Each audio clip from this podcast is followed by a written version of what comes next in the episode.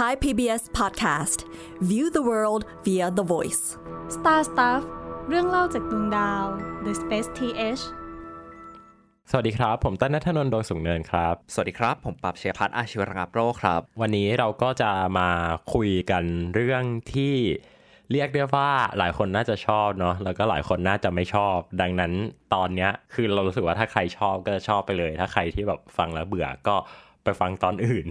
หรือว่าอาจจะแบบ ไปรอฟังตอนใหม่นะฮะ ตอนนี้เราจะมาคุยกันเรื่องของเกมนะครับ เชื่อว่าหลายคนเนี่ยมีเกมโปรดเกมในดวงใจ แล้วก็เกมที่แบบตัวเองสามารถเล่นได้แบบไม่หลับไม่นอน 30-40 ชั่วโมงเล่นไปนะครับครับปั๊บมีเกมที่แบบเป็นเกมในดวงใจ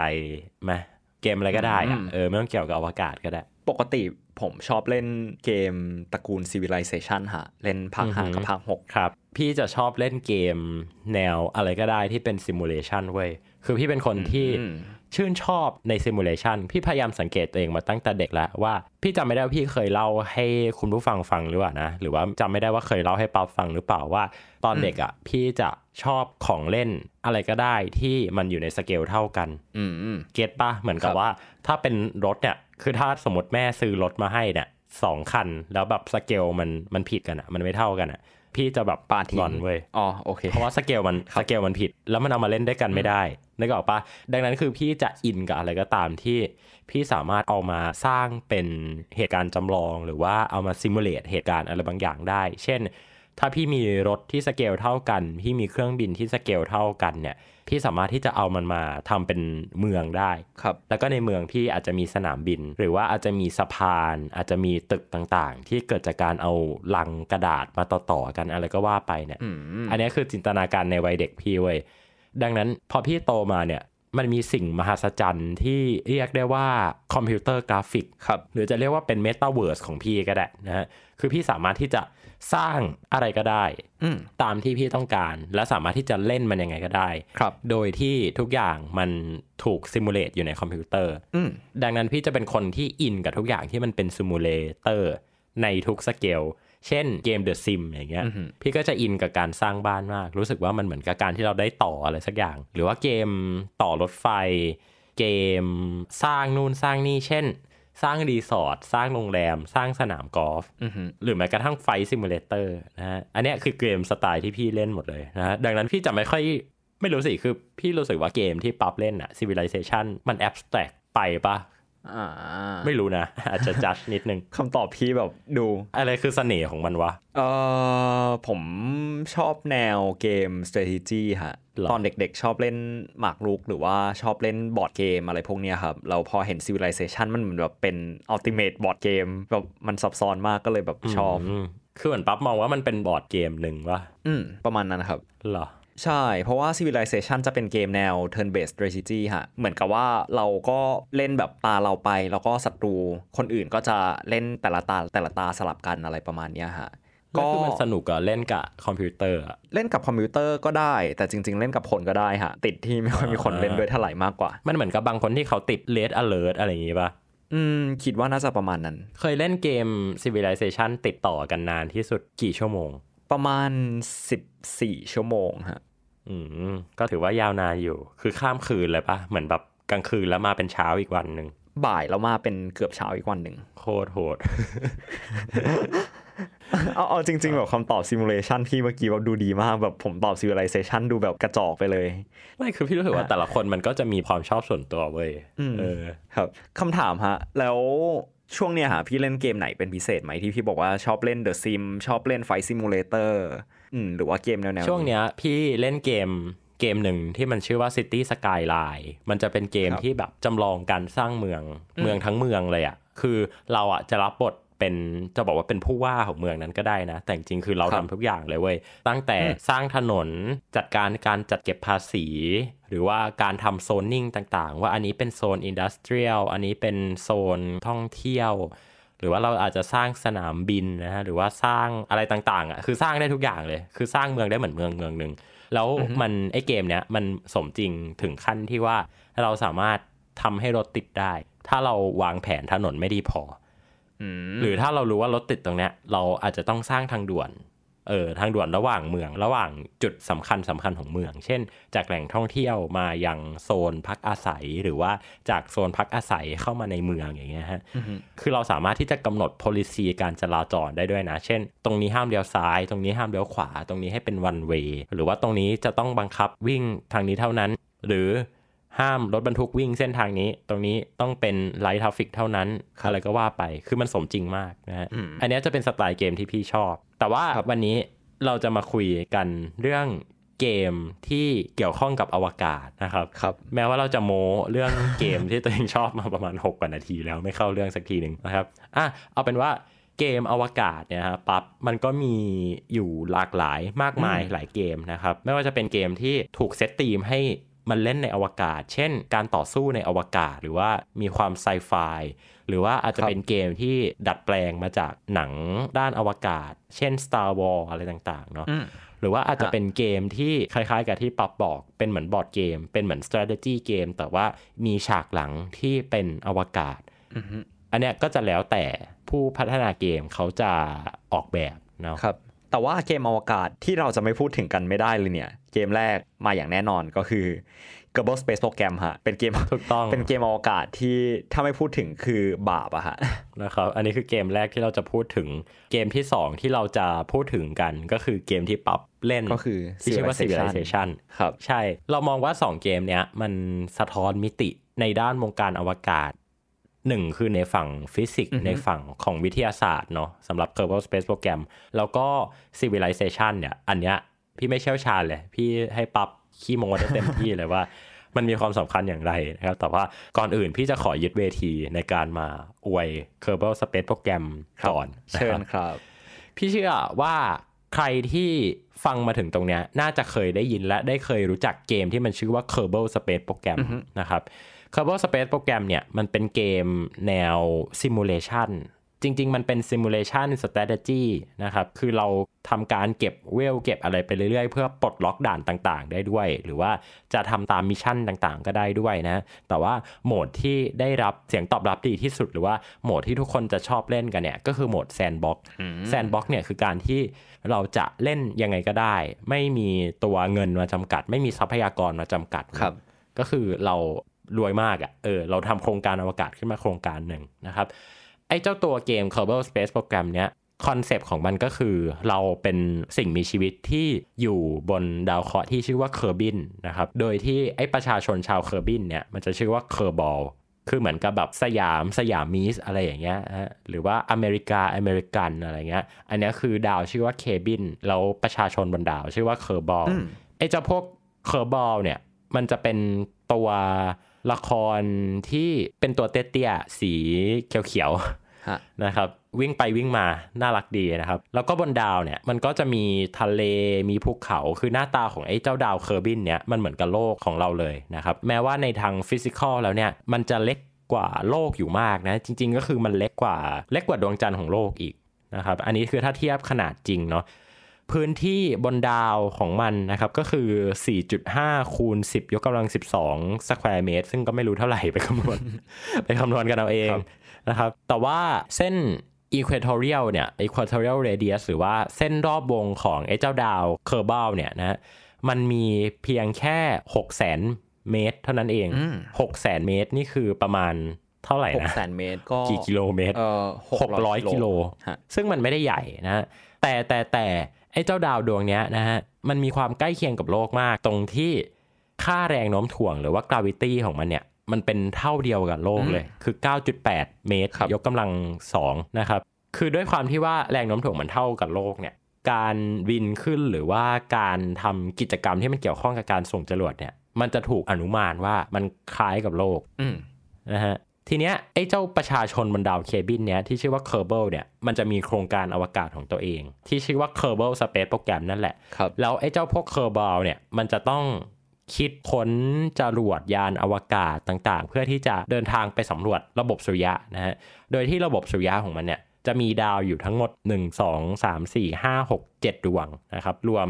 เคอร์บินไอ้เคอร์บินเนี่ยคือดาวที่เป็นเหมือนกับโลกของเรานะครับ ดาวที่เป็นดาวฤกษ์ของระบบเนี้ยมันจะชื่อว่าเคอร์บอลนะครับเคอร์บอล K E R B O L เคอร์บอลก็คือเป็นเหมือนกับดวงอาทิตย์ครับนะครับแล้วก็มันก็จะมีดาวที่ถัดมานะก็คือโมโฮโมโฮโมโฮเนี่ยมันจะเป็นดาวที่คล้ายๆ กับดาวพุธอืมนะฮะคือเป็นดาวที่ไม่ได้มีชั้นบรรยากาศ โคจรอยู่ใกล้กับดาวแม่มากดาวฤกษ์มากนะครับอ่าฮะแล้วก็ตามด้วยดาวอีกดวงหนึ่งที่ชื่อว่าอีฟนะครับดวงเนี้ยก็คือมันจะคดาวศุกร์ล้ายๆ ดาวศุกร์ใช่ บนดาวมันก็จะเป็นดาวสีแบบออกม่วงๆอะ แล้วก็เหมือนกับมีแก๊สมีอะไรต่างๆ อยู่ แล้วก็มีทะเลสาบอยู่บนนี้ด้วยนะ คือเหมือนดาวศุกร์เลยนะครับอืมแล้วก็ดวงที่ 3 ก็จะเป็นเค Kerbin บินเนาะเคบินก็จะเป็นดาวโลกของเรานะครับก็คือลำดับก็คือเรียงตามระบบสุริยะจริงเลย เออ ใช่ลำดับที่4นะฮะดวงเนี้ยน่าสนใจชื่อว่าดูน่าดูน่าเนี่ยมันคือมาดาวอังคารหรือว่ามันคือดาวอังคาร คือหน้าตามันเป็นดาวอังคารเลยนะครับ อ๋อลืมเล่าให้ฟังว่าไอ้เจ้าเคอร์บินเนี่ยมันก็มีดวงจันทร์บริวารอยู่ 2 ดวงนะครับอืมดวงจันทร์บริวารของมันเนี่ยมีอยู่ 2 ดวงดวงหนึ่งเป็นดวงที่ขนาดใหญ่กว่า ใกล้เคียงกับตัวดาวแม่นะครับ เราจะเรียกมันว่ามัน M U N อือฮึจริงๆก็คือมูนนั่นแหละนะครับ แล้วก็มีอีกดวงหนึ่งนะฮะเป็นเหมือนกับแบบก้อนหินก้อนเล็ก ๆ ที่แบบโคจรรอบดาวแม่ก็คือ มินมัสครับซึ่งอันเนี้ยก็จะล้อกับดวงจันทร์ของโลกเนาะไอ้มันเนี่ยพูดก็คือดวงจันทร์นั่นแหละนะเดี๋ยวหลังจากนี้เราจะติดปากเรียกมันว่าดวงจันทร์เนาะนะครับถัดไปจากดูหน้าหรือว่าดาวอังคารของเราเนี่ยอันเนี้ยจะเริ่มแปลกไปแล้วนะครับเพราะว่ามันจะไม่ได้มีความเป็นเหมือนกับระบบสุริยะของมนุษย์เราแล้วแต่จะมีดาวดวงหนึ่งนะที่ชื่อว่าDres นะครับ Dres เนี่ยมันจะเป็นดาวที่เป็นดาวหินนะฮะซึ่งพี่มองว่ามันคล้ายกับดาวซีเรส ซีเรส ใช่ พี่มองว่ามันคือซีเรสเว้ย จริง ๆ ผมว่าเออเรื่องนี้น่าสนใจเนาะเพราะว่ามีอยู่ในอดีตช่วงหนึ่งอะฮะที่ซีเรสเคยโดนจัดเป็นดาวดาวเคราะห์ด้วยก่อนที่จะโดนย้ายไปเป็นใช่ดาวใช่เคราะห์แคระจริง ๆ อะไอตัว Dres เนี่ย ถ้าเราเข้าไปดูในวิกิพีเดียของ Kerbal Space Program เนี่ย มันไม่ได้เขียนว่าเป็น planet ด้วยนะ มันเขียนว่าเป็น Dwarf Planet หรือว่าดาวเคราะห์แคระอือฮึ ก็เป็นดังนั้นค่อนข้างน่าสนใจมากครับ อีกดวงหนึ่งถัดไปนะฮะอันเนี้ยเป็นดาวที่ชื่อว่าจู เป็นดาวที่ล้อดาวพฤหัส เป็นดาวแก๊สขนาดใหญ่นะครับแล้วก็ในเกมเนี่ยเราจะมาสำรวจดาวดวงเนี้ยง่ายมาก เพราะว่าแรงโน้มถ่วงมันเยอะ เป็นดาวที่มีแรงโน้มถ่วงเยอะที่สุดถ้าไม่นับดวงอาทิตย์หรือว่าเคอร์บอลนะครับแล้วก็ดวงสุดท้ายชื่อว่าอีโลอันเนี้ยเหมือนจะล้อพลูโต อันเนี้ยถูกจัด category ให้อยู่เป็น dwarf planet เหมือนกัน คือเป็นดาวเคราะห์แคระนะครับครับดวงนี้เนี่ยจะล้อพลูโตตรงๆเลย ว่าจริง ๆ มันมีในวิกิพีเดียเนี่ยเขาเขียนว่าถูกตัดออกจากการเป็นดาวเคราะห์ดาวเคราะห์ด้วย โดยหน่วยงานที่ชื่อว่า KAS หรือว่า Kerbal Astronomical Society โอ้ ปั่นมาก โคตรล้อล้อมาก ก็คือในชีวิตจริงอะครับ ดาวพลูโตโดนตัดออกจากระบบสุริยะ โดยหน่วยงานชื่อ IAU หรือว่า International Astronomical Union ก็คือชื่อแบบค่อนข้างใกล้เคียงกันเนาะว่าแบบโอเคล้อๆเป็นหน่วกัยนงานด้านอวกาศครับอันนี้คือระบบสุริยะสำหรับชาวเคอร์บอลนะครับ ทีนี้มันมีอยู่เท่านี้จริง ๆ เว้ย หลายคนก็อาจจะงงว่า เอ๊ะทำไมดาวมันมีน้อยจัง แต่ผมบอกเลยว่าไอ้คนที่บอกว่าดาวมีน้อยจังเนี่ยนะครับ ไปสำรวจให้ครบนะ ไปให้ครบด้วยนะ คือมันยากจริง ๆ คือจะบอกเดี๋ยวจะเล่าให้ฟังว่าทำไมมันยาก อ๋อ แล้วก็แต่ละดวงเนี่ยมันก็จะมีดวงจันทร์บริวารของมันอีกทีนะฮะ โดยเฉพาะจูเนี่ยมันก็จะมีดวงจันทร์บริวารของมันต่างๆ คือ คล้ายๆ กับ Galilean moon ของดาวพฤหัสอะก็มีค่อนข้างเยอะเนอะ ยูโรปาแกนิมีดคัลลิสโตอืมใช่ จริง ๆ มีเยอะมากเลยนะ ดวงจันทร์ของมันอะ แล้วแต่ละดวงเนี่ยมันก็จะมี character ของมันนะครับ อย่างจูเนี่ยมันจะมีดวงจันทร์อีกทั้งหมด 1 2 3 4 5 5 ดวงอืมเยอะกว่ากาลิเลียนมูนอีกนะครับครับมีชื่อวอลบ๊อบโพไทโล เลเทนะครับ คือแบบเยอะมากอะอืมจริง ๆ อีกเรื่องที่ผมสนใจอะฮะคือดูหน้าที่มัน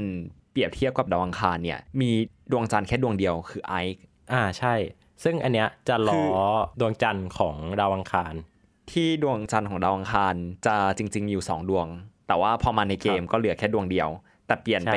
เป็นดวงจันทร์ของ Kerbin ที่เป็นโลก แทนที่จะมีดวงเดียวก็มี 2 ดวงแทนจริงคิดว่าตลกดีฮะแต่แบบก็น่ารักดี คือครับเอาจริงแบบดูจากเรื่องทางฝั่ง planetary science ที่คนสร้างเกมใส่ใจกับ Kerbal System เนี่ยฮะผมว่ามันน่าประทับใจมากเลยนะ ว่าที่พี่เติ้ลบอกว่าดาวเคราะห์แต่ละดวงของมันรวมถึงดาวเคราะห์แคระของ แต่ละดวงเนี่ยมันมี character ของมันแบบชัดเจนมากอะฮะ คือถ้าไปลองดูในวิกิของ Kerbal Space Program เนี่ย โห มีเรื่องเกี่ยวกับ topography มีเรื่องเกี่ยวกับ biome มีแบบเรื่องเกี่ยวกับชั้นใช่บรรยากาศ คือทำมาละเอียดมากฮะ แบบใช่โหนะครับทีเนี้ยความเจ๋งของมันเนี่ยมันอยู่ตรงที่ว่า โอเค ระบบสุริยะมีมาให้แล้ว สิ่งที่เราต้องทำก็คือ เราจะต้องออกแบบภารกิจอะเพื่อที่จะสำรวจดาวพวกเนี้ยซึ่ง พอเราเล่นในโหมด sandbox เนี่ยปั๊บเราจะสามารถเล่นยังไงก็ได้อืมคือคุณอาจจะเริ่มด้วยการแบบส่งดาวเทียมดวงแรกให้ได้ก่อน ซึ่งเอาจริงก็ยากแล้วสำหรับผู้เล่นใหม่นะ หรือว่าคุณอาจจะสร้างสถานีอวกาศนะ จากการเอาชิ้นส่วนโมดูลต่างๆ มาประกอบเข้าด้วยกัน หรือว่าคุณอาจจะทำภารกิจที่คล้ายๆกับ Voyager อะคือเป็น Grand Tour นะฮะใช้ Gravity Assist ของดาวเคราะห์แต่ละดวงเนี่ย ในการส่งยานอวกาศพุ่งออกไปนอกระบบสุริยะก็ได้ คืออิสระแล้วก็จินตนาการในสิ่งที่เราทำได้เนี่ย มันขึ้นอยู่กับเราเลยอะนะครับครับ แล้วก็ไอ้เจ้าเกมเนี้ยนะฮะ มันมี community ของคนทำ mod ที่ค่อนข้างที่จะ strong คือมันเข้มแข็งมากนะ community กลุ่มคนเล่นเกมนี้ เขาก็จะทำ mod ทำอะไรต่างๆบางคนก็จะบอกว่า เอ้ย ฉันจะทำจรวดที่มันเหมือนกับจรวด Falcon 9เลย คือแบบส่งขึ้นไปแล้วก็สามารถที่จะลงลงจอดเองได้นะฮะอืมหรือว่าบางคนก็ไปล้ำกว่านั้นแบบว่า เฮ้ย เขาจะทำแบบ flight software ให้มันเหมือนจริงเลย คือ ในการเล่นเนี่ย คือเราต้องกดเมาส์กับคีย์บอร์ด ในการควบคุมตัวจรวดหรือว่า ตัว rocket ของเราใช่ไหมแต่ทีเนี้ยในความเป็นจริงอะในการส่งยานอวกาศไปอะมันทำอย่างนั้นไม่ได้อะคือมันต้องมีการตั้งโปรแกรมเอาไว้ล่วงหน้าใช่ป่ะอืมแล้วพอเราต้องตั้งโปรแกรมเอาไว้ล่วงหน้า มันไม่สามารถที่จะมากดเมาส์คีย์บอร์ดได้ คนทำ mod เนี้ยเขาก็เลยบอกว่าเฮ้ยเราต้องทำให้มันสมจริงด้วยการที่คุณต้องเขียนโปรแกรมควบคุมจรวดโอ้จริง ๆทำ staging จริง ๆ นะครับครับ ซึ่งเกมเนี้ยมันสมจริงมาก ปั๊บคือพี่ไม่รู้จะอวยความบ้าบอของเกมนี้ยังไงดีหนึ่งคือมันสอนให้เราเข้าใจตัวหลัก orbital mechanic อะหลักฟิสิกส์อะว่าเฮ้ยการปล่อยจรวดทำไมมันจะต้องปล่อยที่เส้นศูนย์สูตร ทำไมมันจะปล่อยย้อนทิศทางของโลกแล้วมันจะได้ประสิทธิภาพไม่เต็มที่ครับหรือว่าเราจะเข้าสู่วงโคจรยังไงทำไมเราปล่อยเอายานอวกาศไว้ในวงโคจรต่ำๆไม่ได้ เพราะว่ามันจะมีแรงแดรกหรือว่าแรงเสียดทานจากชั้นบรรยากาศเนี่ยทำให้ตัวยานของเรา มันมันตกกลับลงมาสู่โลกนะฮะหรือแม้กระทั่งการเข้าสู่บรรยากาศของดาวต่างๆ เช่นดูหน้าหรือว่าดาวอังคารของเราเนี่ย คือมันก็จะแล้วแต่เทคนิคของแต่ละคน บางคนก็จะบอกว่า ฉันจะค่อยๆ ไถเข้าสู่ชั้นบรรยากาศ ด้วยการทำ aero braking เนาะ aero braking ก็คือปกติแล้วเนี่ยการที่เราจะให้ยานอวกาศมันไปลงจอดที่ดาวใดดวงหนึ่งได้เนี่ยมันจะต้องไปชะลอความเร็วนะเพื่อเข้าสู่บรรยากาศ แต่ว่าทีเนี้ยการทำ aero braking เนี่ยคือเราไม่ได้กะจะชะลอความเร็วเพื่อเข้าสู่วงโคจร แต่ว่าเราจะใช้บรรยากาศของดาวดวงนั้นเนี่ยในการค่อยๆ ชะลอความเร็วคือถูไปเรื่อยๆไถไปเรื่อยๆ ซึ่งเราอาจจะทำให้มันกลับมาลงจอด หรือเราอาจจะใช้ aero braking ในการทำให้ความเร็วของมันลดลง แล้วแทนที่มันจะเลยดาวดวงนั้นไปอะมันกลายมาเป็น orbit รอบดาวดวงนั้น อันเนี้ยแล้วแต่เราจะออกแบบเลย อืมบางคนก็บอกว่า เฮ้ย ไม่เอามันเสี่ยงเกินไป ฉันจะใช้ propulsion ในการช่วยชะลอความเร็ว คุณก็ต้องไปดูอีกว่าความเร็วที่คุณส่งไปที่ดาวดวงนั้นน่ะ มันมากหรือน้อยแค่ไหน คือถ้าคุณส่งไปด้วย delta-v ที่เยอะมากเนี่ย แล้วคุณต้องไปปรับเปลี่ยนความเร็วหรือว่า delta-v ที่ดาวอังคารของคุณเยอะเนี่ย คุณก็จะเสียเชื้อเพลิงไปเยอะมาก แล้วเชื้อเพลิงของคุณอาจจะไม่พอที่จะใช้ในการลงจอด หรือว่าใช้ในการปรับวงโคจรที่จะทำให้เข้าสู่ดาวอังคารในอนาคต คือมันสมจริงมาก แล้วหลักฟิสิกส์ที่มันใช้อะในความเป็นจริงมันเป็นเพียงแค่แบบเพียงแค่ห้าเปอร์เซ็นต์สิบเปอร์เซ็นต์อะของความจริงอะ จริงๆห้าเปอร์เซ็นต์สิบเปอร์เซ็นต์อาจจะเปรียบเทียบเยอะไปด้วยซ้ำมันจะเป็นแค่หนึ่งหรือสองเปอร์เซ็นต์ของสิ่งที่นักฟิสิกส์เขาต้องคิดกันจริงๆอะแต่แค่เนี้ยมันก็ทำให้เรารู้สึกว่าเฮ้ยการทำภารกิจสำรวจอวกาศ มันยากมากๆแล้วอะขนาดเดียวกันมันก็มีความแบบน่าสนใจ ว่าเฮ้ยเราจะดีไซน์ภารกิจอวกาศภารกิจหนึ่งเราต้อง เราใช่เออเราต้องคำนวณอะไรเยอะมากเลย ซึ่งผมรู้สึกว่ามันเป็นเรื่องที่น่าสนุกนะใช่แล้วก็เล่ามาจนถึงจุดเนี้ยผมว่าคุณผู้ฟังน่าจะพอเข้าใจแล้วว่าทำไมพอพูดถึงเกมอวกาศถึงต้องพูดถึงเกมนี้อืมใช่ไม่พูดถึงไม่ได้คือพี่อะเล่นเกมเนี้ยตั้งแต่ตอนช่วงที่มันออกใหม่ๆอะ2013 2014 ประมาณเนี้ย แล้วพี่ก็เป็น FC เกมนี้มามากจนมาถึงวันเนี้ยมันก็เป็นเวลาเกือบ 10 ปีแล้วอะเอาจริงๆก็คือแบบ 10 ปีแล้วอะถ้าเกมมันออกแบบ 2014 อะไรเงี้ยปีนี้ 2023 ใช่ป่ะแล้วคือเป็นเกมที่พี่ยังเล่นอยู่จนถึงทุกวันเนี้ย แล้วพี่ก็อินมากติดกับมันมากนะความภาคภูมิใจของพี่อะคืออะไรหรือว่า คือพี่อะตั้งใจทำสถานีอวกาศมากๆเว้ยแล้วพี่ส่งโมดูลอะไรต่างๆ ขึ้นไปประกอบกัน มันมีอยู่รอบหนึ่งอะที่พี่เล่นจนแบบพี่ in แล้วแบบร้องไห้อะว่าแบบมันยากอะคือมันเล่นแล้วมันไม่ได้สักทีอะมันเป็นความ fail ที่มัน fail ต่อกันเรื่อยๆอะแล้วพี่รู้สึกว่าพี่เล่นแล้ว fail มาก พี่ทำสถานีอวกาศใช่ป่ะ แล้วพี่ ส่งตัวชิ้นส่วนอะไป dock เว้ยแล้วมัน dock ไม่สำเร็จ พี่ก็เลยแบบออกแบบ mission อะว่าเฮ้ยเราจะต้องไปกู้ชิ้นส่วนตรงนี้ เพราะว่าเรา launch ขึ้นไปแล้ว เราไม่อยากจะ launch ใหม่ใช่ป่ะพี่ก็เอายานอวกาศอะแยกตัวออกจากตัวสถานีเพื่อมาจุ๊บกับไอตัวชิ้นส่วนตรงนั้นอะเพื่อดึงมันกลับเข้ามาประกอบในตัวโครงสร้าง แต่บังเอิญว่าพี่ลืมส่วนสำคัญมาก ๆ อันหนึ่งก็คือ ระบบการควบคุมยานที่ไม่ได้ใช้มนุษย์อะ พอมันเดียแทชออกจากตัวสถานีอะกลายเป็นว่ายานลำนั้นอะใช้อะไรไม่ได้เลยเว้ยพี่เลยต้องแบบส่งยานอีกลำหนึ่งเพื่อขึ้นไปกู้อะแล้วคือมันก็แบบมันจะเฟลเฟลเฟลต่อกันไปเรื่อยๆอะมันทำให้พี่รู้สึกว่าเฮ้ยการทำงานอวกาศมันต้องใจเย็นมาก แล้วคือเรา fail ในเกมเนี่ยมันเล่นใหม่ได้นึกออกปะเรา fail ในเกมเรา save เอาไว้จริงๆมันแอบ save ไม่ได้ด้วยนะมันเกมมันจะแกล้งเรานิดนึงแต่ว่า คือพอในเกมเนี่ยมันก็พอมีวิธีที่จะทำให้เราแบบสามารถที่จะเล่นใหม่ได้หรือว่า ถ้ามันมันพลาดขึ้นมาจริงก็ไม่ได้มีใครตายนะกว่า แต่พอเราต้องไปอยู่ในจุดที่เราต้องทำงานอวกาศจริง ๆอะ่ะทุกครั้งที่เราตัดสินใจส่งยานอวกาศขึ้นไปหนึ่งลำอะมันแบกรับผิดชอบความเสี่ยงต่างๆ มากมายไว้ แล้วเกมเนี่ยสอนให้พี่รู้ว่าอวกาศมันยากแค่ไหนเว้ยคือแม้ว่าความสมจริงมันโอเคมันก็สมจริงแหละ ในแง่ของการส่งยานฟิสิกส์ต่างๆ แต่ว่าในความเป็นจริงอะอวกาศมันยากกว่านั้นมากๆ เกมเนี้ยมันอาจจะทำได้แค่แบบเป็น1% 5%ของแบบความยากลำบากนี้ แต่พี่รู้สึกว่าพอมาเล่นเกมเนี้ยมันกดดัน มันกดดันแล้วมันทำให้เรารู้สึกว่าเฮ้ยในทุกการตัดสินใจของเรา เราต้องตัดสินใจเป็นขั้นเป็นตอน เราต้องมีแผนเราจะไปคิดเอาหน้างานไม่ได้ เราต้องคำนวณเชื้อเพลิงคำนวณออร์บิทคำนวณทุกอย่าง มันเหมือนกับตอนที่แบบต้องไปช่วยแมดเดมอนมาจากเดอะมาเชียนอะมันคืออย่างนั้นเลยอะว่าแบบเราต้องคำนวณทุกอย่างอะและเกมนี้สอนพี่ตรงนี้เลยเว้ย ครับจริง ๆ เกม KSP เนี่ยฮะมันมีคลิปของคนเล่นใน YouTube เยอะมาก มีที่เป็นอ่ามีที่เป็น engineer มาเล่น มีที่เป็นนักบินอวกาศก็มาเล่นนะฮะ คือเออออยากให้ลองไปดูมาก มันจะมี 2 คลิปที่ผมชอบ คลิปหนึ่งคือคลิปของ BuzzFeed ที่เอา engineer พาร์ทรีลิงของ rover ของ rover ดาวอังคารสักตัวหนึ่งอะฮะมาเล่น KSP แล้วคือ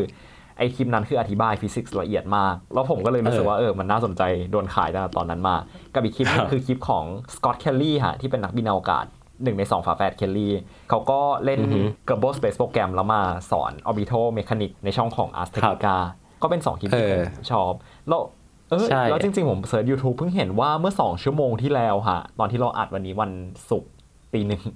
เมื่อ 2 ชั่วโมงที่แล้วฮะ g e r b o Space Program เพิ่งปล่อยเทรลเลอร์ของของภาค2ออกมา เออเดี๋ยวครับอัดเสร็จเราไปดู ก็คือครับ Kerbal Space Program เป็นเกมที่ออกมาหลายปีแล้วเนาะแต่ว่าเมื่อประมาณปี 2 ปีที่แล้วอะฮะเขาก็ประกาศว่าเขากำลังจะทำภาค 2 เราค่อนข้างเงียบหายไป เพราะว่าเหมือนก็เข้าใจว่าทางทีมก็อยากพัฒนาอะไรให้มันค่อนข้างสมบูรณ์ แต่ว่าเป็นเกมหนึ่งที่ผมรอเหมือนกันฮะ Kerbal Space Program 2 เพราะเห็นว่าเหมือนจะอัปเกรดอะไรเยอะมากครับ แล้วก็อีกเรื่องหนึ่งสุดท้ายละก่อนที่จะไปเกมของปับ มันจะมีครีเอเตอร์ YouTube คนหนึ่งนะฮะ ชื่อว่าสกอตแมลลี่คนคนนี้เนี่ย เป็นคนที่เล่น Kerbal Space Program ได้โปรมาก ๆ เขาแทบจะกลายเป็นแบบเป็นศาสดาแห่ง YouTube ด้านอวกาศไปแล้วนะ คือทำคลิปวิเคราะห์ด้านอวกาศต่างๆ ออกมา คือเป็นคนที่ดังเพราะว่าเกม Kerbal Space Program นี้นะครับ ก็สามารถไปดูได้ในช่อง YouTube นะครับมา ทีนี้มาอีกเกมหนึ่งที่พี่มองว่าก็เป็นเกมที่ยิ่งใหญ่ แล้วก็เป็นเกมฟอร์มยักษ์ที่หลายคนพูดถึงนะครับแม้กระทั่งอีลอนมัสเองเนี่ยก็เป็นแฟนเกมนี้เหมือนกันนะโอ้ก็คือเกม Civilization ไม่เป็นแฟนเลยก็รู้สึกเหมือนเวลาที่อัดไปนี่คือเหมือนจริง ๆ จะมามาอ้างขาย Kerbal Space Program นี่แหละครับ ก็คือเอาเกมอื่นมาแปะไว้เป็นส่วนเสริม ให้มันดูไม่น่าเกลียดเฉเอยอๆแต่ Civilization เป็นเกมอย่างที่บอกไปตอนต้นคลิปเลยฮะมันจะเป็นเกมที่ เหมือนจินตนาการว่าเราเป็นผู้นำของชาติชาติหนึ่งอะไรประมาณเนี้ยอืมแล้วก็ settle เมืองมาตั้งแต่ยุคหลายพันปีก่อนคริสต์กาลเราก็เล่นเป็น turn-based ไปเรื่อยๆฮะแบบตั้งเมืองสร้างของนู่นนี่นั่น สร้าง unit ทหารไปรบกับฝั่งอื่น หรือแบบสร้างนักวิทยาศาสตร์ทำงานวิจัยหลายๆครับอย่างอะไรประมาณนี้ ซึ่งวิธีการ ชนะเกมเนี่ยฮะก็จะมีหลายแบบมาก วิธีการที่หลายคนชอบก็จะเป็นวิธีการที่จบแบบสงคราม ก็คือไปตีประเทศอื่นให้ชนะทุกประเทศ หรือว่าถ้าเป็นด้าน economicก็คือทำตัวให้รวยอะไรประมาณเนี้ยฮะอืมอืมแต่ว่าอันหนึงที่ผมชอบมากเกี่ยวกับเกม Civilization คือผมเล่นภาค 5 กับภาค 6 เนาะทั้งสองภาคอะฮะจะมี วิธีการชนะแบบที่เป็น Science Victory ฮะก็เป็นวิธีการชนะแบบวิทยาศาสตร์ ซึ่งความน่าสนใจคือวิธีการชนะแบบวิทยาศาสตร์ทั้งสองภาคอะครับเขาใช้อวกาศเป็นตัวแทนความก้าวหน้าของวิทยาศาสตร์ทั้งสองภาคเลย คือในภาคเออ5อะครับวิธีการจบแบบวิทยาศาสตร์ คือการที่เราจะต้องประกอบยานอวกาศขึ้นไป colonize ระบบ Alpha Centauri เออซึ่งเอาจริงมันแอบตลกนิดนึงค่ะ เพราะว่าตอนจบในเกมเนี่ย มันจะจบประมาณไทม์ไลน์ปี 2050 เนาะ ก็คือครับมันจะไปจบแบบยุคสร้างอินเทอร์เน็ต ยุคแบบมีดาวเทียมอะไรประมาณนี้ก็คือในเกมเนี่ยคุณจะสามารถวิจัยเทคโนโลยีหลายๆหลายอย่างแต่อันนี้ก็คือกระโดดเออแต่ก็คือเออกระโดดไป colonize Alpha Centauri เฉยเลยโหดมากค่ะส่วนภาค 6 แล้ววิธีการจบแบบวิทยาศาสตร์เนี่ยมันก็จะมีขั้นตอนหลายอย่าง ก็คือคุณต้องส่ง satellite ก็คือส่งดาวเทียมไปก่อน คุณต้องไปส่งมนุษย์ไปดวงจันทร์แล้วหลังจากนั้นคุณก็ต้องไปสร้างโคโลนีบนดาวอังคาร ก็คืออันนี้ครับก็คือจะดูแบบใกล้ตัวเข้ามาหน่อย แต่จเอริงอๆแบบมันก็มีความซับซ้อนของมันนะว่าแบบการสร้างโคโลนีบนดาวอังคารของภาค6เนี่ยฮะคุณก็ต้องแบบทำวิจัยนู่นนี่นั่นเกี่ยวกับการสร้างที่อยู่บนนั้น การทำอะไรหลายๆอย่าง การสร้าง Space Port อะไรประมาณเนี้ยฮะจริง ๆ คิดว่าไม่ยาวมาก แต่อันนี้อยากมาเล่าประสบการณ์การเล่นเกมอ่าฮะส่วนตัวให้ฟังแล้วกันฮะแบบพีเตอร์เล่น Kerbal ใช่ไหมผมก็เล่น Civilization เหมือนกัน ทุกครั้งที่ผมเล่นเนี่ยฮะผมเหมือนจะแบบยึดติดกับงานด้านอวกาศในเกมมากเออคือภาคที่ผมเล่นเยอะที่สุดคือภาค5เนาะภาค5เนี่ยฮะ ช่วงประมาณกลางเกมเนี่ยมันจะเริ่มมีเทคโนโลยีที่เกี่ยวกับอวกาศเยอะขึ้นเนาะแล้วมันจะมีความอิงกับความเป็นจริงระดับหนึ่ง มันจะมีอยู่ช่วงหนึ่งฮะที่เป็นช่วง Space Race ก็คือคุณจะสามารถทำภารกิจอพอลโลได้ เราก็คือแบบทุกเกมที่ผมเล่นใน Civilization คือยังไงผมก็ต้องแบบทำภารกิจอพอลโลอะฮะอ่าฮะแล้วหลังจากนั้นประมาณหนึ่งมันจะมีการตั้งสภา UN ก็เป็น World Assembly เนาะก่อนที่จะกลายมาเป็น UN ในเกมครับซึ่งมันก็จะมีมติหนึ่งค่ะที่สามารถเสนอได้คือการสร้าง International Space Station อ่าซึ่งปกติเวลาผมเล่นผมก็จะแบบกดโหวตให้ International Space Station แบบอัดแน่นมากแล้วไปล็อบบี้ให้ประเทศอื่นแบบกดโหวตตามด้วย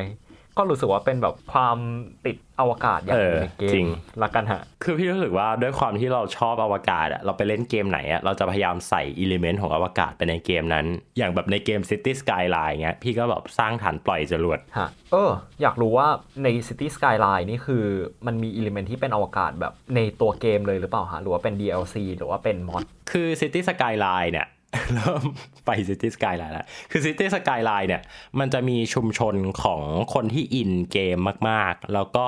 มาทำสิ่งที่เรียกว่า Steam Workshop Steam Workshop เนี่ยก็คือพูดตรงๆ มันคือ mod นั่นแหละพยายามมา mod เกมด้วยการใส่ element ต่างๆ เข้าไป แต่ละคนที่ชื่นชอบอะไรเขาก็จะ contribute สิ่งนั้นเข้าไปใน Steam Workshop แล้วใครที่จะดาวน์โหลด resource ตัวไหนก็สามารถที่จะเข้าไปดาวน์โหลดได้